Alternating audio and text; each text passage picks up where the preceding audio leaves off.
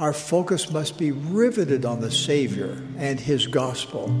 It is mentally rigorous to strive to look unto Him in every thought. But when we do, our doubts and fears flee. When we draw His power into our lives, both He and we will rejoice. Welcome to the Doubt Not, Fear Not podcast. All right. Hey, Hyrum. Thank you for coming. Thank you for having me. Awesome. Awesome. So, first things first, I'm Matt Dawson. This is Hyrum Timu. And we are both young single adults in New Zealand. We're both grown up most of our, our lives in, in Hamilton. But do you want to just tell us a bit about your story, Hyrum? Where you grew up, where you've lived, kind of a general overview of your life? So, my name's Hyrum Timu. I was born and raised in Hamilton.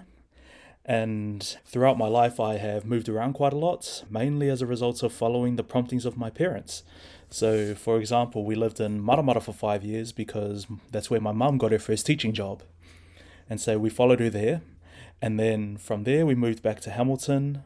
From there, we moved to Australia for six years because that's when the global financial crisis hit, which left us with not many other options other than moving away.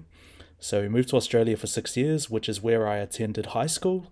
And after graduating from high school, my family and I moved back home to Hamilton.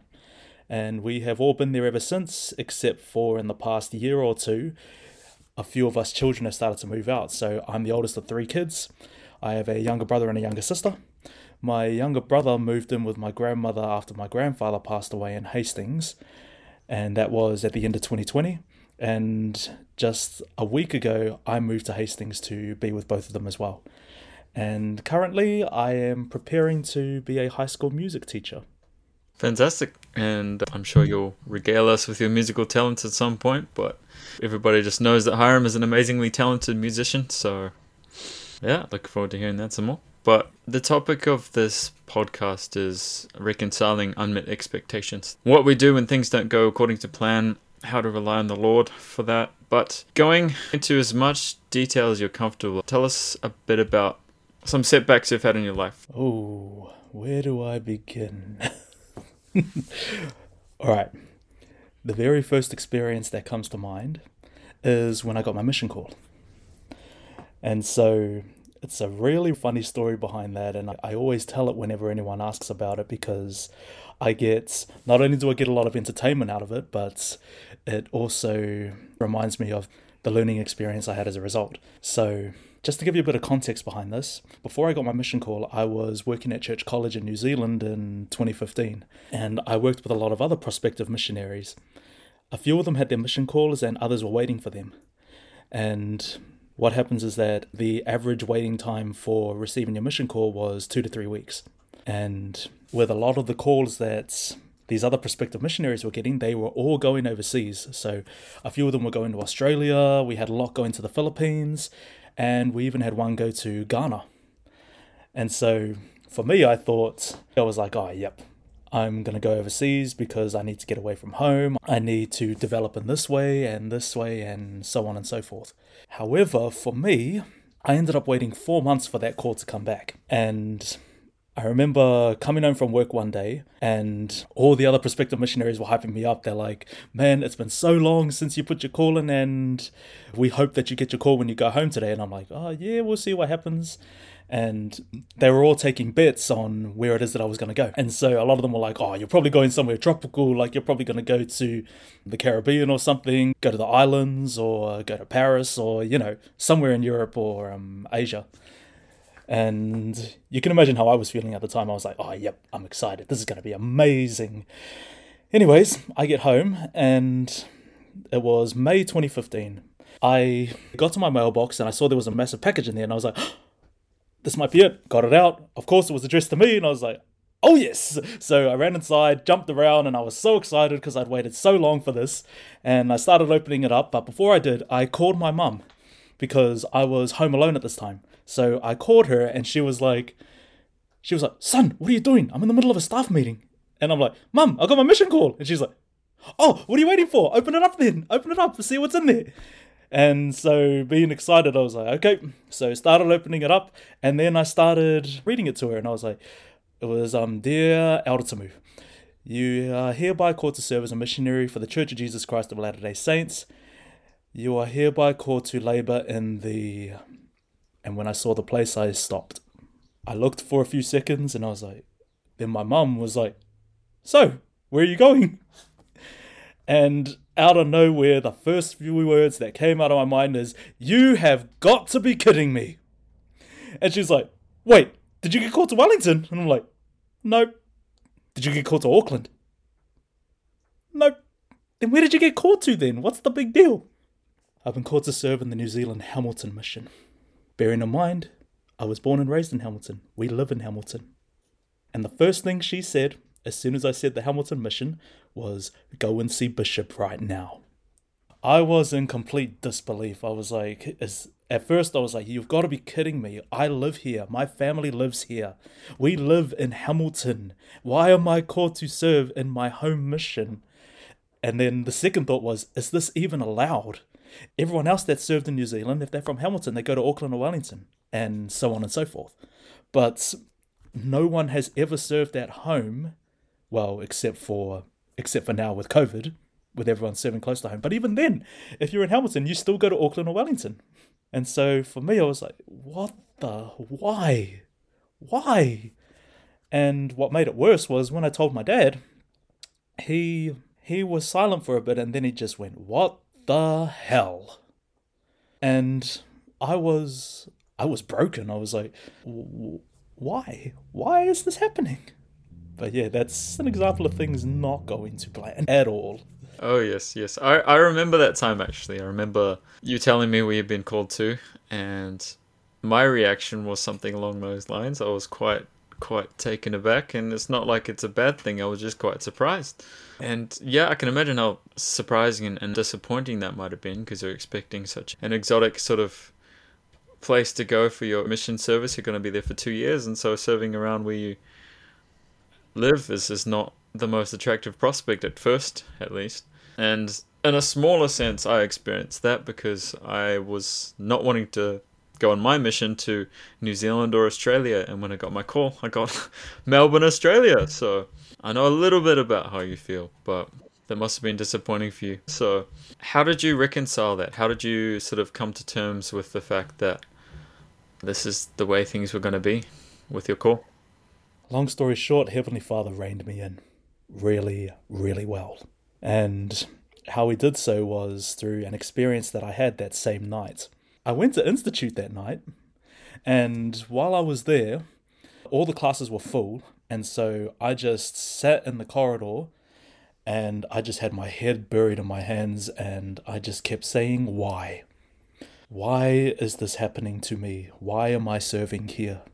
And a bit more context behind this I had lost my scriptures a few weeks before this. And I kid you not, as soon as I as soon as I um lifted my head from my hands, my scriptures were in a table in front of me. And so I was like, okay, that's not coincidence. So I picked my scriptures up and immediately before opening them up, I felt the need to look at my patriarchal blessing and I kept the copy in the front pocket of my scriptures. So I grabbed it out and I started reading through it. And I got to a specific part in there that talked about family history. And when I got to that part, I was prompted to repeatedly read it over and over again. And by about the fifth time I read over it, the Spirit came really, really strongly and just said, You are called to serve in the Hamilton mission, and now you know why. And any feeling of disbelief, any feeling of disappointment, any resentment completely disappeared. Completely disappeared, and I was ready. I was keen. I was happy. I was really happy. And I started telling everyone as soon as all the classes finished, I was like, guys, I got my mission call. I'm serving in the New Zealand Hamilton mission. And of course, everyone else was like, what? Why are you serving at home? And I'm like, I know why. I can't tell you now, but I know why. And immediately, even their reactions changed. Like, initially, they were like, oh, what the heck? Is that allowed? And then as soon as I told them, like, I know why, and I was so excited about it, they were like, you know what? We're excited for you too. You're going to be amazing.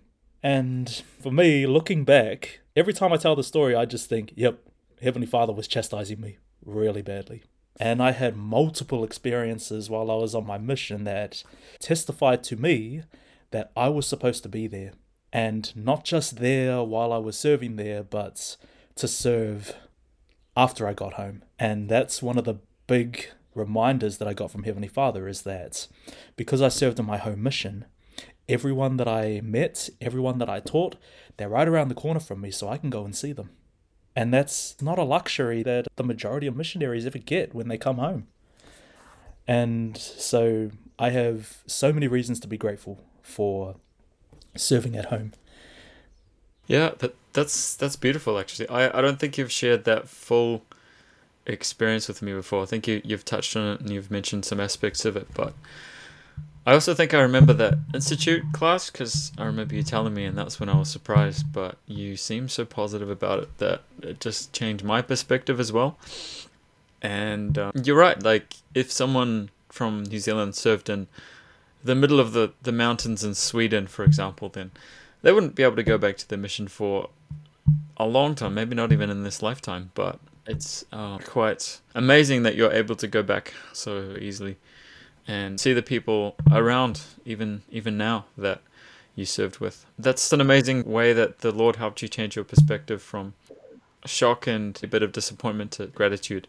What do you think we can learn from your experience? How can we apply that sort of gratitude mindset into more of what we do every day? I think a lot of it starts with having an open mind. So being open to alternatives, being open to other perspectives that may benefit you more than the perspective that you may know very well or have grown up with, so to say. And of course, there's having an attitude of gratitude, but um, especially in these days, it's getting a lot harder to have an attitude of gratitude. But I think the biggest thing that would help with that is is understanding the foundations of the gospel. And it's why, as missionaries, the very first thing we start off with is even even though the very first lesson is the restoration of the gospel, the very first principle that we teach is God is our loving heavenly Father, and there's so many reasons for that. And to break that down even further, I got my temple recommend renewed just a few days ago, and in the interview, we actually touched upon the first few questions. And the first question being, do you have a testimony of the Godhead? Do you have a testimony of the Savior? And do you have a testimony of the restoration? And I love how that progresses because if we understand the nature of the Godhead and we understand how much Heavenly Father and how much our Savior loves us and why it and why it is understanding the why behind what it is that they do, then everything else in the gospel, everything else in life not only becomes bearable, but it also becomes enjoyable. Oh, yeah. I, I love that. Thank you so much for sharing. I think there's a, lot of joy we can feel if we just change our perspective. Like you said, just remembering the why, remembering the fact that the Lord loves us and that He wouldn't wish for us anything that would tear us down. Sometimes we have trials, but they're not for the purpose of tearing us down, for the purpose of strengthening us so that we can gain new perspectives and, and gain new strength. Exactly. I for I forgot to mention that it's definitely not easy. It's definitely not easy at all. And I've had my not just the mission experience, but I've had my fair share of experiences or even times where where I've found myself not so much blaming God, but just looking and being like, why? Why is this happening? Yeah, yeah. And a lot of us have that at some point. I've certainly had my moments of why, why me? Why did I go through this experience? Why um, didn't things happen like I wanted them to? And I've, I've certainly had my own feelings and experience of that. But an antidote to that, we sort of hinted at earlier, is, is hope. Hope in Christ, especially through the last few years, 2020, 2021 through the, the COVID uncertainties and all the, the lockdowns and chaos that's around us How have you been able to find hope in all that? Hmm. All right. I may have to take a bit of thought into this one, but the first thing that comes to mind when I think about how I've been able to how I've been able to maintain hope is is through looking to our through looking to our church leaders, especially our prophet and especially our prophet and our apostles. For me, I'm a logical person as well. And so even though we have experiences that strengthen our faith or we exercise faith in order to strengthen it and to strengthen the hope that we do have, I'm still quite a logical person as well. And so one thing that really has kept me going is the fact that the prophet Russell M. Nelson with everything that he introduced from the time that he was called as prophet, he's been so many steps ahead of everything that's happening in the world. And a prime example of that is introducing Come Follow Me, because through introducing that, we were able to continue church at home when COVID shut down the chapels and when COVID shut down the temples. And so for me, I think it was one thing that's kept me going is not only having faith in our prophet and our church leaders, but also being surrounded and cultivating relationships with your family. Because spending that time at home for the first month or two that we were in lockdown, it made me realize how much I, I hadn't seen my family because of how busy I was with school and how busy I was with uni and busy with work. But because I had to put all that on the back burner with COVID, I got to reset and I got to see how much I truly miss and love my family and be able to work with them to maintain a sense of hope. Oh, yeah, yeah. And you're completely right. I think it was a reset for many of us, maybe all of us. It's COVID and the resulting lockdowns helped us to sort of change our perspective, figure out what was really important to us we had to stay home for so long. We spent time with people longer than we normally would, and probably changed our, our path. I, I'm on a vastly different path now to when I was at the beginning of 2020, and that's thanks in large part to having to stay home with lockdowns and, and having a lot of time to think and a lot of time to rely on the Savior. I certainly prayed a lot, prayed to know sort of what path would be best for me, and, and through a lot of thought, a lot of prayer, then I've sort of come to where I am now. But sounds like you had a lot of that sort of pondering to do as well. Uh, narrow it down to a couple of sentences, sort of a, a nice, succinct summary of what we can do to have hope and to find peace when things don't go according to plan. What would you say? All right. Now, how do I make this short and succinct? All right. All right. For me, I guess in five words, keep your loved ones close keep your loved ones close. And I also mean by that is, as I mentioned with COVID, my family were a major help to me, as were a few good friends. But I'm not just talking about I'm not just talking about those that are physically here. I'm talking about our Heavenly Father and our eternal brother Jesus Christ. Because as I mentioned before with um changing my disappointment and resentment into an attitude of gratitude, it came through remembering them. Remembering them, living as if they were here with me. And so that's what I mean by keep your loved ones close. talking about all of them. Wow, that, that's beautifully put, actually. As soon as you said that, I had a thought like, we have just, we have our loved ones here and we have our loved ones that are not here. The Heavenly Father, Jesus Christ, even our ancestors. That's powerful. Thank you.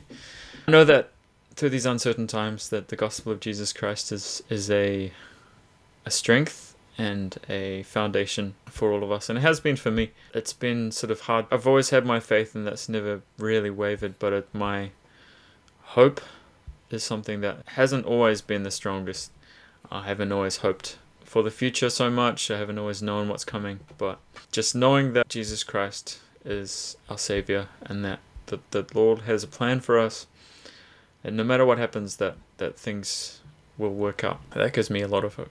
Well, thank you so much for joining me, Hyrum, for your words of wisdom. Hey, once again, thank you for having me. Doubt Not, Fear Not podcast series has been produced out of the Auckland Institute building with contributions from young adults across New Zealand. If you enjoyed this episode, please share it with a friend, to direct others to this podcast or listen to other episodes in this series, or to enroll in the Institute class associated with the podcast. See our website at doubtnotfearnot.podbean.com. This recording is not an official publication of the Church of Jesus Christ of Latter day Saints. The views expressed are those of the participants and are neither the official doctrine nor the official teachings of the Church.